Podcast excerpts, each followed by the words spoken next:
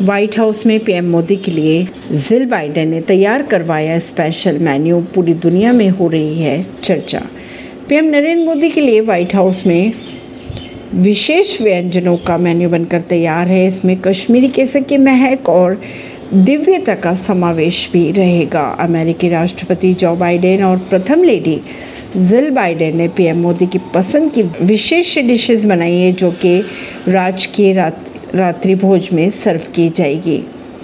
सारे ही व्यंजन की अगर बात की जाए तो सारे व्यंजन शाकाहारी होंगे। व्हाइट हाउस के विशिष्ट मेहमान और भारत के पीएम नरेंद्र मोदी के लिए अमेरिका के राष्ट्रपति जो बाइडेन और उनकी पत्नी जिल बाइडेन ने विशेष भारतीय और अमेरिकन व्यंजनों का मेन्यू तैयार करवाया यह मेन्यू मोदी की पसंद को ध्यान में रखकर करवाया गया, जिसकी चर्चा पूरी दुनिया में की जा रही है। यह मेन्यू इसलिए भी चर्चा में है क्योंकि ये लगभग पूरी तरह से शाकाहारी रहेगा, जो कि यह साबित करता है कि बढ़िया भोजन के लिए मांस की आवश्यकता नहीं होती। इससे मांसाहारी व्यक्ति को भी एक सीख लेनी चाहिए। अगर बात करें व्यंजनों की तो पीएम मोदी के लिए फिले यानी रोस्ट के स्थान पर मुख्य व्यंजन के तौर पर स्टफ्ड पोर्टेबेलो मिश्रण को रखा गया है, जिसमें केसर युक्त मलाईदार रिसेटो भरा गया है, यह पीएम मोदी की पहली पसंद है।